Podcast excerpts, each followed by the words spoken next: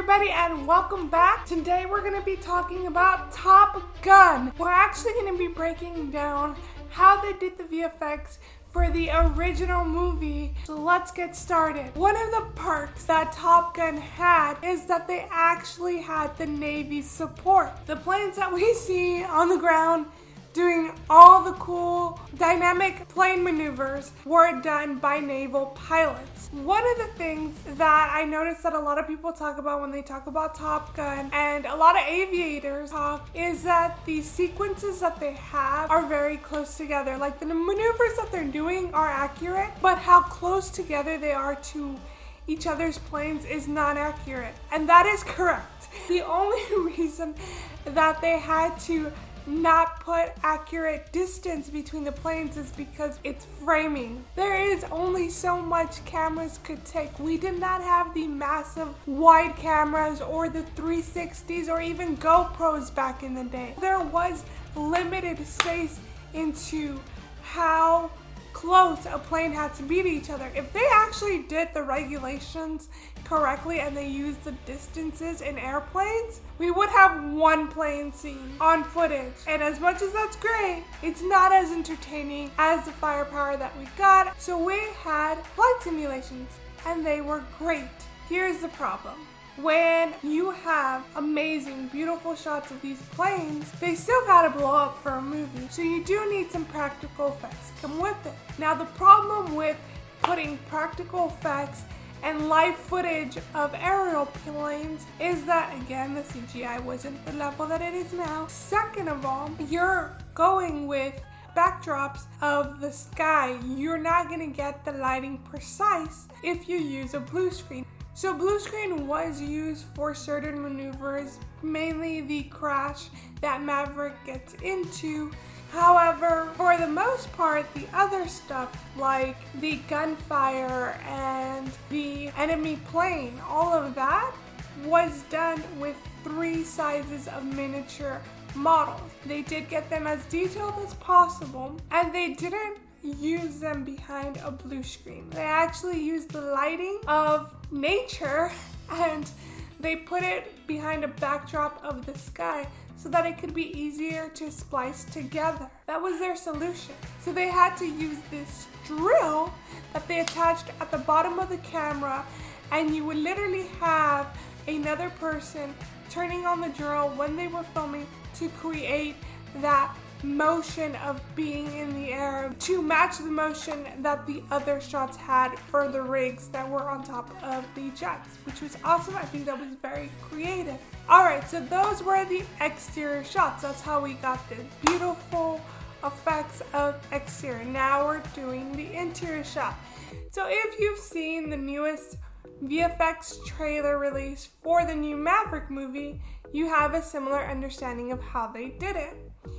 They actually put two cameras in the plane, one staring at the actor while he was sitting in the rear, so that you could get the look of him being on the plane. However, he was only in the rear. None of the actors ever flew a plane. That was done all by the Navy. Woo! So I love that they at least got a chance to simulate and feel what it's like to fly in those jets. So they were in the rears. Something that they are doing very similar to the new Maverick movie is that they're getting the interior shots while the actors are on the rear of the jet plane.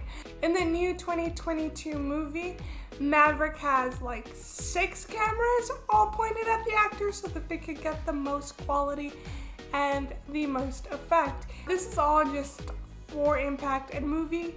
Again, we have the CGI capabilities now. We put that along with the green screen planes that we have for 2022 now, along with CGI and 3D modeling, and I cannot wait to see the beauty that is the VFX in the new Maverick movie. So they did do that in the old school movie where they filmed the actors in the plane. However, sometimes they're in front of the plane. They're supposed to be driving it. So how did they do that? Well, they did something that actually The Mandalorian has now done and is really known for projection. which is awesome. So they use a mock rig up for the second part of the interior shots. So how they rigged it up is that they used an old crashed jet that the Navy provided them.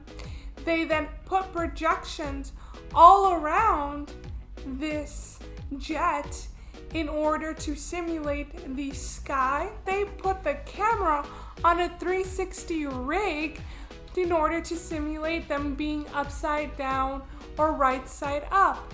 This had been used in music videos and commercials, but it had never really been used in a feature film until Top Gun, which is awesome because we use it everywhere. You have the projection that again is used even nowadays in the things like The Mandalorian. However, The Mandalorian takes it, I think, to a whole nother level. If you want a video on The Mandalorian, let me know and I'll definitely do that. However, in Top Gun, they projected the sky behind them, they projected it next to them in order to simulate that. And I think in doing that, it brings a realism while using practical effects. All in all, this was an incredible engineering job that had never really done this scope. Before this, aerial shots were done using modeled planes or on the ground looking up, but never really to the level that Top Gun had brought it to. Which is incredible that they did not use any CGI. This was all splicing and layering and compositing at its core. It's movie magic in its plainest form, and we're seeing that with independent films. Are you guys amazed? Do you wish that maybe we didn't rely too much on CGI as we do now? Or is CGI just gonna bring it to a whole nother ball game? What are your thoughts on the VFX for Top Gun? I think they still hold up to today's standards. Thank you guys as always for watching. You guys are awesome and see you guys next time. Bye!